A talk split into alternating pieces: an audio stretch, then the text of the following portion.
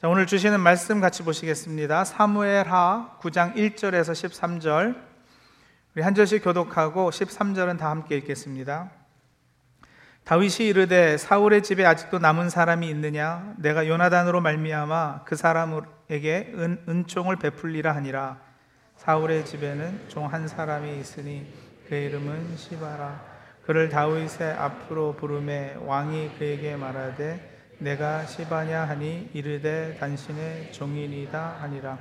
왕이 이르되 사울의 집에 아직도 남은 사람이 없느냐? 내가 그 사람에게 하나님의 은총을 베풀고자 하노라 하니 시바가 왕께 아뢰되 요나단의 아들 하나가 있는데 다리 저는 자니이다 하니라. 왕이 그에게 말하되 그가 어디 있느냐 하니 시바가 왕께 아뢰되 로드발 암미엘의 아들 마길의 집에 있나이다 하니라 다윗 왕이 사람을 보내어 로드발 암미엘의 아들 마길의 집에서 그를 데려오니 사울의 손자 요나단의 아들 므비보셋이 다윗에게 나와 그 앞에 엎드려 절하매 다윗이 이르되 므비보셋이여 하니 그가 이르기를 보소서 당신의 종이니이다. 다윗이 그에게 이르되 무서워하지 말라 내가 반드시 내 아버지 요나단으로 말미암아 내게 은총을 베풀리라 내가 내 할아버지 사울의 모든 밭을 다 내게 도로 주겠고 또 너는 항상 내 상에서 떡을 먹을지니라 하니 그가 절하여 이르되 이 종이 무엇이기에 왕께서 죽은 개 같은 나를 돌아보시나이까 하니라. 왕이 사울의 시종 시바를 불러 그에게 이르되 사울과 그의 온 집에 속한 것은 내가 다 내 주인의 아들에게 주었노니 너와 내 아들들과 내 종들은 그를 위하여 땅을 갈고 거두어 내 주인의 아들에게 양식을 대주어 먹게 하라. 그러나 내 주인의 아들 무비보셋은 항상 내 상에서 떡을 먹으리라 하니라. 시바는 아들이 열다섯 명이요 종이 스무 명이라. 시바가 왕께 아뢰되 내 주 왕께서 모든 일을 종에게 명령하신 대로 종이 중행하겠나이다 하니라 무비보셋은 왕자 중 하나처럼 왕의 상에서 먹으니라. 무비보셋에게 어린 아들 하나가 있으니 이름은 미가더라. 시바의 집에 사는 자마다 무비보셋의 종이 되니라. 같이 있습니다. 무비보셋이 항상 왕의 상에서 먹음으로 예루살렘에 사니라. 그는 두 발을 다 절더라. 아멘. 감사를 의인화해서 즉 감사를 사람의 빗대서 표현 하면 많은 경우 감사는요 눈치가 참 없는 친구입니다. 눈치도 없고 염치도 없습니다. 왜냐하면 마땅하지도 않고 어울리지도 않는 곳에 자꾸 끼려고 하기에 그렇습니다. 잔치에 초청하지도 않았는데 온다는 친구 있으면 참 부담스럽잖아요. 거기 있으면 안 되는 사람이 거기 있을 때 네가 왜 거기서 나와 하는 그런 경우가 생길 때 분위기 어색하고 싸하지 않습니까? 예, 많은 경우 감사라는 친구가 그러하다고요.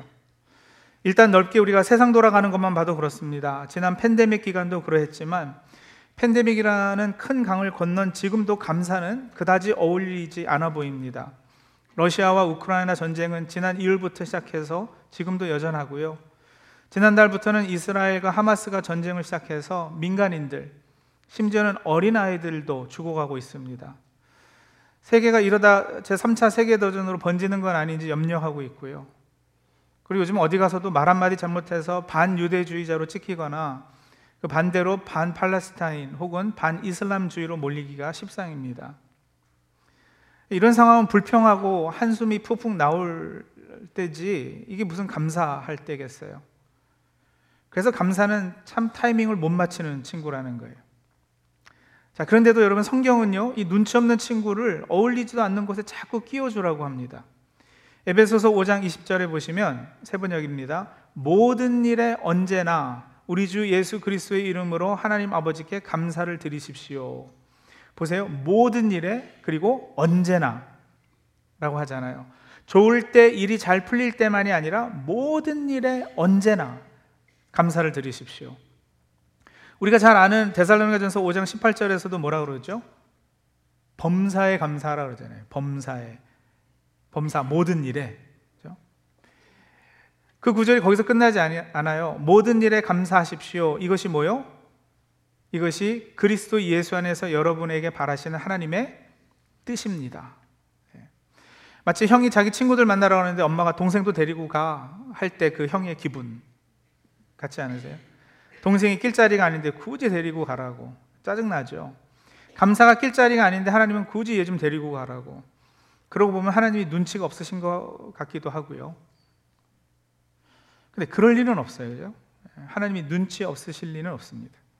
우리를 향한 하나님의 뜻과 하나님의 명령이 잘못됐을 리는 없습니다. 범사가 아니라 좋은 때만 감사가 어울린다고 생각하는 것은 예, 우리 착각입니다.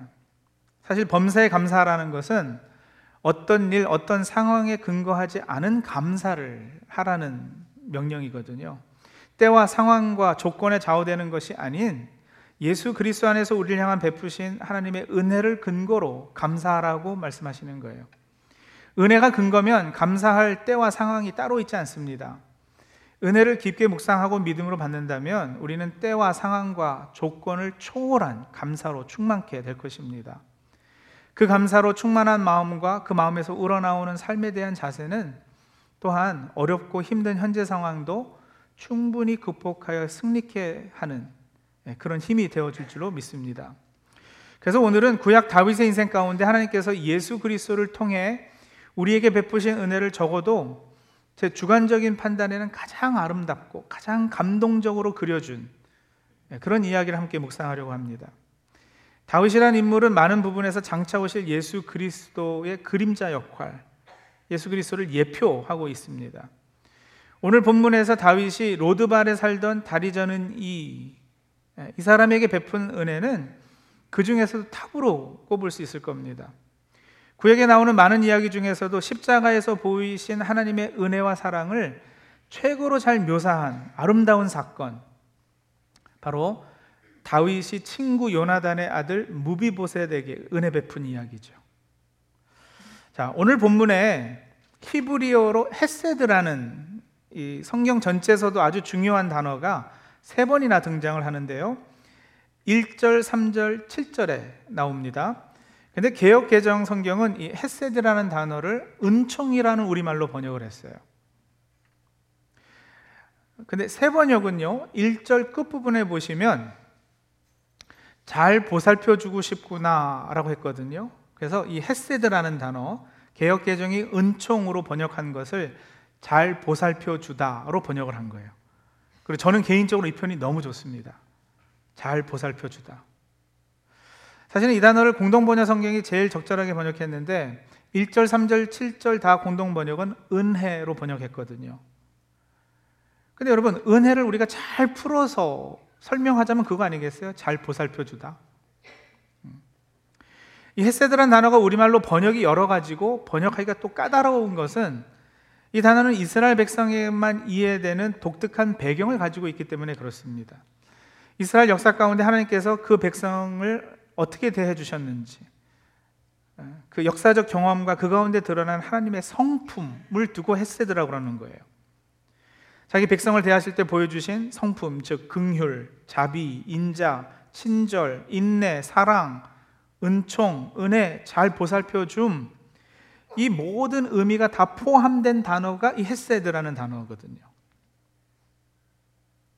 그래서 번역하기가 쉽지는 않지만 이 헤세드의 가장 바탕이 되는 근본이 되는 의미는 예, 공 없이 얻게 되는 호의, 친절, 다시 말하면 우리가 주로 은혜라 할 때 하는 그 의미예요.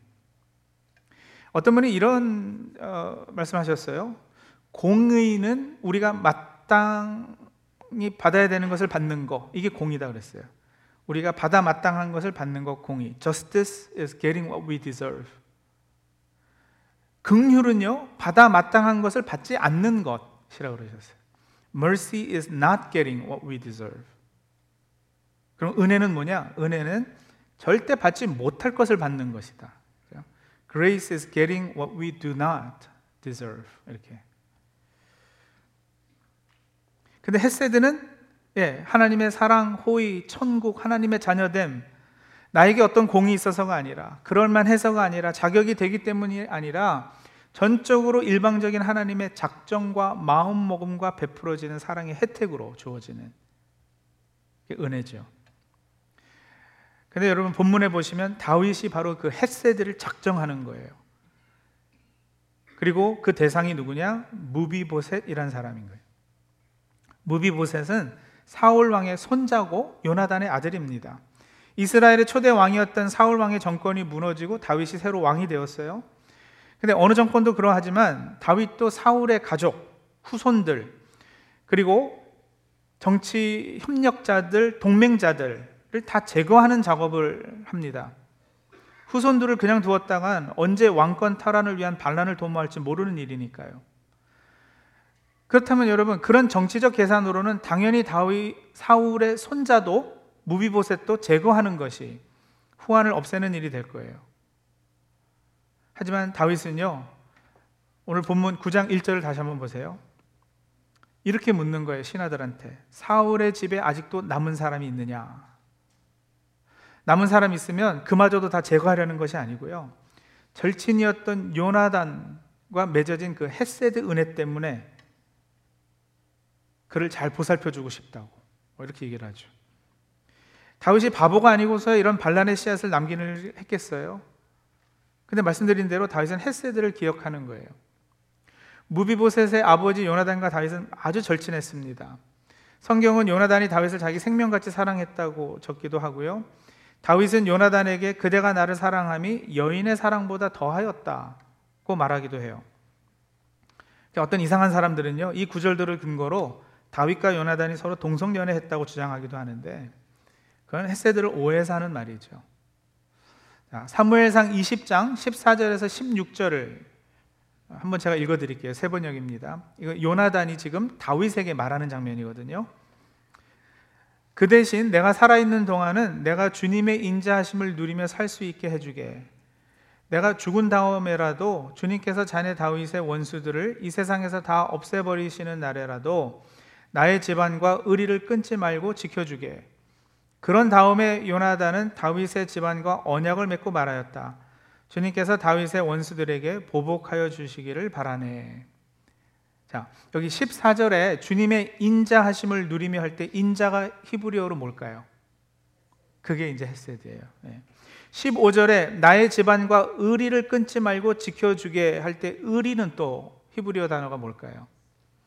헤세드가 어원인 단어예요. 그러니까 요나단이 다윗에게 헤세드를 베풀어 다오 라고 하는 말은요, 여러분. 그렇게 다윗 너도 믿고 의지하는 그리고 나도 믿고 의지하는 그 여호와 하나님 그분의 성품에 우리 어긋나지 않게 좀 이렇게 해달라 이런 부탁을 하는 거거든요. 서로 함께 하나님의 역사하심에 순응하자는 말이에요. 그냥 감정적인 차원에서 우리 친했으니까 우리 가족 좀 불쌍히 여겨달라고 어? 내 아들 좀 살려달라고 이게 아니고요. 하나님의 하나님 되심과 하나님의 일하심과 섭리하심의 근거에서 순응하면 내 가족에게 다윗 네가 어떻게 대할 것인지에 대해서 하나님의 뜻이 발견되지 않겠느냐라는 거죠. 여러분 요나단은요. 그 헤세드를 중심해서 판단해 보니까 내가 사울 왕의 아들로 왕자로 대를 이어 왕이 되는 접법자이긴 하지만 그게 하나님의 뜻은 아닌 것 같다. 내 역할은 다윗 네가 왕이 되는 것을 후원하고 돕는 거고 네가 이스라엘의 왕이 되는 것이 맞다. 하면서 다윗을 위해서 희생을 하잖아요.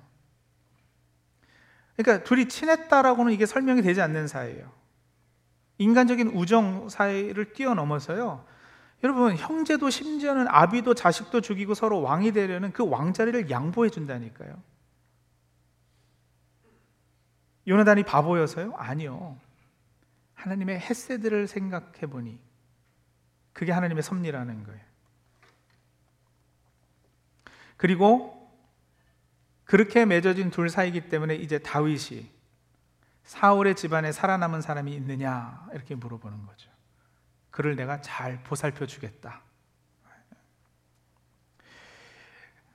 그런데도요, 사울 집의 종이었던 시바라는 친구는요, 그 진위가 여전히 염려되었어요.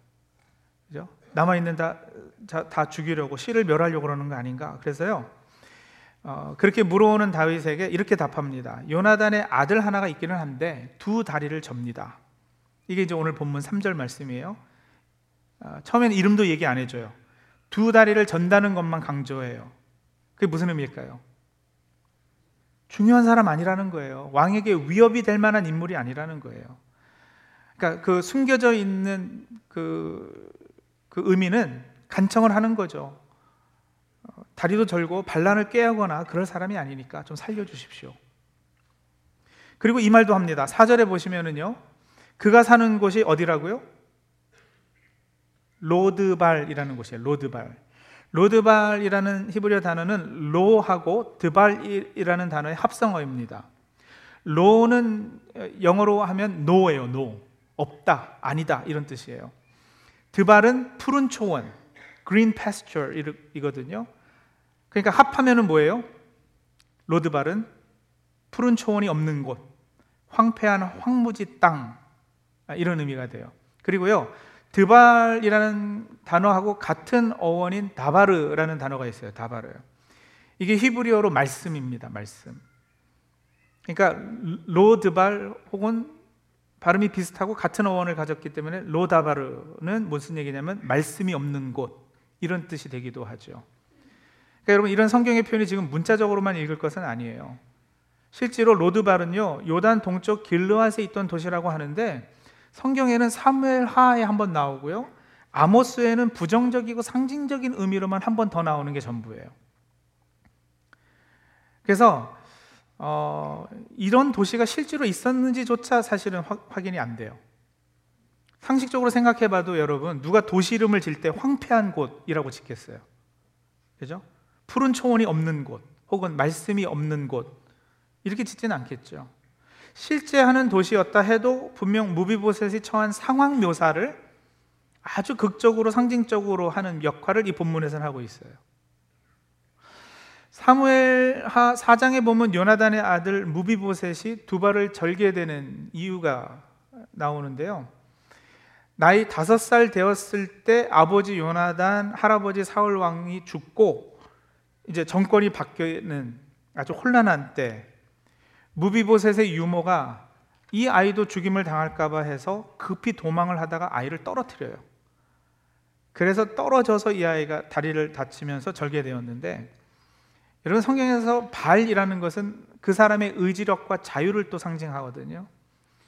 그래서 하나님의 임재 앞에서 그 신을 벗는 행위가 자기 의지를 다 내려놓는 예, 그런 의미가 되죠. 모세가 그랬고 여호수아가 그랬고요. 그러니까 다리를 전다는 것은 자신의 의지 없음, 특히 자기 능력으로 스스로 구원받지 못하는 그런 모습의 상징인 거예요. 그래서 여러분 제가 정리를 해드릴까요? 무비보셋은 어떤 사람이냐? 잘 들어보세요. 왕의 혈통을 타고 났으나 지금은 로드발 황폐한 땅에서 말씀 없는 삶을 살고 있으며 자신의 힘으로 자신의 의지로는 아무것도 할 수 없는 사람인 거죠. 그게 무비보셋이에요. 그런데 그런 그에게 왕이 햇세드를 베푼다는 거예요. 이게 누구 이야기인지 아시겠어요? 이 이야기가 누구 이야기의 그림자 역할로 구약에 등장하는지 아시겠어요? 왕이 햇세드를 베풀겠다, 잘 보살펴주고 싶다 했을 때 무비보셋이 그에 대해서 어떤 보답을 할 수 있는 것도 아니었다고요. 돈을 드리거나 다리를 저니까 노동을 해서 보답을 하거나 그런 상황이 아니거든요. 그저 햇세드에 근거한 전적인 은혜 베품이에요. 받을만 하지 않고 사울 왕의 손잔대요.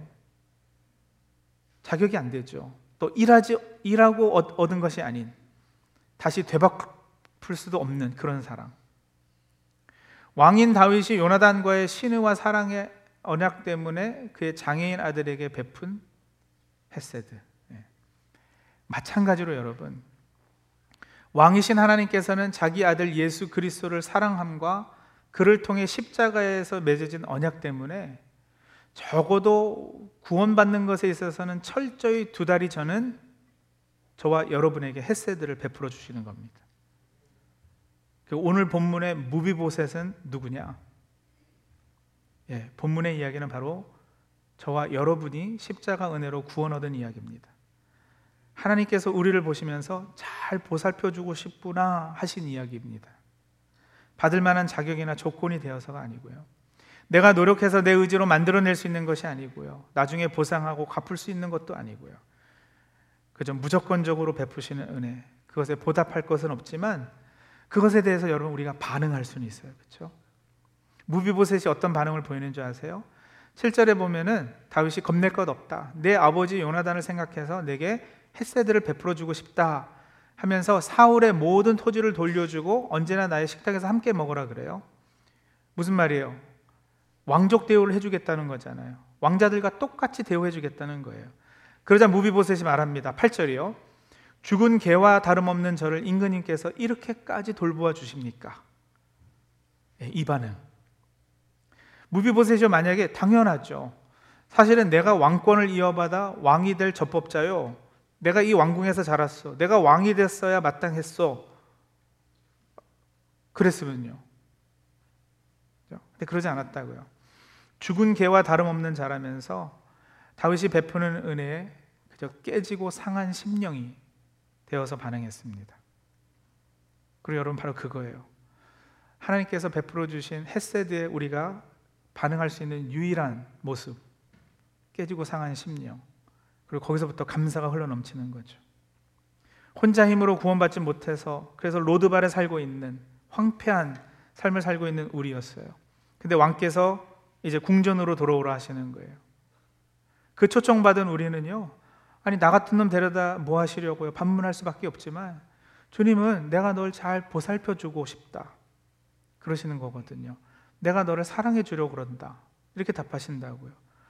그럼 여러분 그 앞에 너무 황송하고 그런 사랑받을 자격이 없는 거 너무나도 잘 알기 때문에 그 앞에서 깨지고 상한 심령이 되는 것. 그리고 하나님께서는 그저 그거 원하시는 거예요. 다른 어떤 것보다도.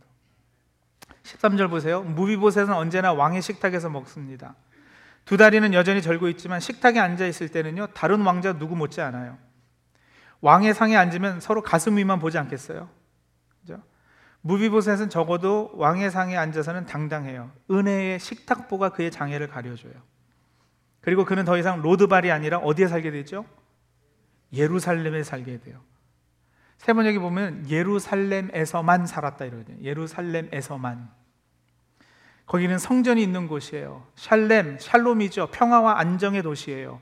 말씀과 하나님의 임재와 그로 인한 평안이 있는 그 샬롬의 회복. 성도님들, 여러분과 제가 바로 무비보셋입니다. 자기 살과 피를 내어 주신 십자가라고 이름한 은혜의 식탁으로 말미암아 죽어 마땅한 사울의 손자였던 우리가 살았습니다. 십자가라 이름한 은혜의 식탁으로 말미암아 로드발에 숨어 살던 우리가 왕궁으로 자리가 옮겨졌습니다. 십자가라고 이름한 은혜의 식탁으로 두 다리 저는 것이 감추어진 우리입니다. 십자가라고 이름한 은혜의 식탁으로 이제 당당한 하나님의 자녀, 왕의 자녀가 된 저와 여러분입니다. 이게 놀라운 은혜 이야기죠. 이게 하나님의 amazing grace예요. 그리고 여러분 재밌게도 무비보셋이라는 이름의 뜻은 수치가 사라진 자, 부끄러움이 없어진 자라는 거예요. 그러니까 십자가 햇세드로 말미암아 저와 여러분은 수치가 사라진 사람들이 되었어요. 죄사함 받았으니까요. 로드발에 살던 다리 저는 이가 아니라 예루살렘에 사는 무비보셋이에요. 이 은혜를 깊게 묵상하면 어찌 감사가 없을 수 있겠습니까? 상황과 조건과 내가 처해 있는 형편과 처지를 다 초월한 감사가 드디어 가능한 것이죠. 그 여러분, 우리 넓게 세상을 바라봐도 사실은 감사가 어렵다 그랬지만 우리 인생도 그렇지 않아요. 살다 보면은 사업이 망해요. 그러면 절망이라는 놈이 찾아옵니다. 한숨이 연민이라는 친구도 데리고 와요. 근데 하나님께서 눈치가 없으시다니까요. 감사 감사더러 거기 가보라고. 감사가 갈 채비를 하니까 희망이도 같이 가겠다고 따라 나섭니다. 절망이 한숨이 연민이는요 감사와 희망이 꼴 보기 싫다고 금방 사라져 버려요. 사랑하는 분을 먼저 하나님께 보내는 장례를 치르게 되어 장례식장에는 슬픔, 원망, 죄책감, 우울이라는 친구들이 찾아옵니다. 근데 하나님께서 거기도 감사를 데리고 가라 하셔요. 마지못해 감사를 데리고 가요. 데리고 가기 싫어요. 그런데요, 감사가 옆에 있어주니 평안이도 기쁨이도 함께 찾아와 주었습니다. 병원에 가서 검사했더니 불치병이래요. 초청하지도 않았는데 공포, 분노, 억울이, 비참이, 허망이, 측은이가 찾아와요. 여럿이도 같이 오죠. 이 친구들하고 한참 울고불고 기진맥진해 있는데 하나님께서 내 이름을 부르셔요. 근데 자세히 들어보니까 무비보세사 그러시는 거예요. 내가 너를 잘 보살펴 주고 싶구나 하면서 감사를 초청해 보래요. 그 하나님 감사는 어울리지 않습니다. 그 친구가 여기 낄 자리가 아니에요. 하고 대꾸를 하고 싶었지만 무비보세사 하고 자꾸 부르시니까 더 이상 거절하기가 어려워서 마지못해 감사를 불렀어요. 그러자 믿음이도 소망이도 사랑이도 따라왔습니다. 감사주일입니다. 로드발에 살던 다리 저는 무비보셋 같은 나에게 십자가의 햇세드 허락하시고 잘 보살펴 주셨음을 우리 성도님들 이제 기억하시죠. 현재 처해 있는 어떤 상황이나 조건과 형편과 처지를 다 초월한 감사가 가능하실 겁니다. 감사라는 친구를 초청하면 믿음, 소망, 사랑, 기쁨, 즐거움, 행복이도 분명 따라옵니다. 감사가 주로 골목대장 노릇하는데요. 이 친구가 가면은 좋은 친구들이 우르르 같이 몰려다녀요. 기도하시죠.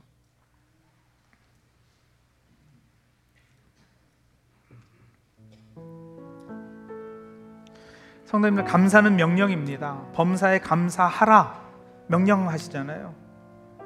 근데 감사가 그렇게 강요되는 것이 우리에게는 부담이고 때로는 무거울 때도 있어요. 왜냐면 어울리지 않는 경우들이 있잖아요. 지금 내 상황은 내 형편은 감사할 수 없는데. 근데 성도님들 명령이니까 한번 순종해 보시자고요. 감사하기 쉽지 않아 다른 여러 부정적 감정에 시달릴 때 말씀에 순종해서 담대하게 감사를 선포해 보시자고요. 그 올해 추수감사주일은 감사 제목이 많으신 분들은 예, 그 제목으로 인해서 하나님 앞에 감사하시지만 그렇지 못하신 분들도 예, 오늘 말씀에 힘입어서 한번 감사 초청하시고 감사로 하나님을 영화롭게 한번 해보시죠. 형편과 처지와 상황을 초월해 하나님의 헤세드에 근거한 감사로 이 시간 하나님 앞에 나가도록 하겠습니다. 잠시 기도하겠습니다.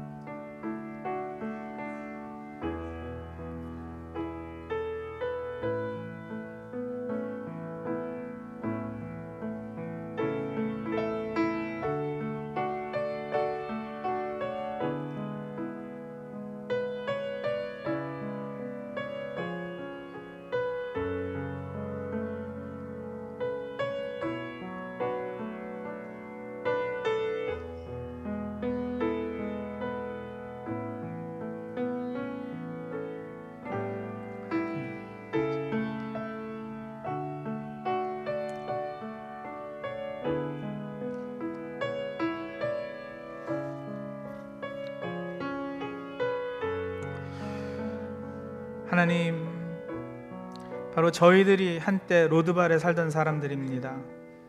하나님, 저희들이 바로 두발 절어 가고 싶은데 가지 못하고 하고 싶은 거 하지 못하던 사람들입니다. 그런 저희들에게 십자가의 햇셋으로 이제 무비보셋 되게 해주셨으니 감사합니다.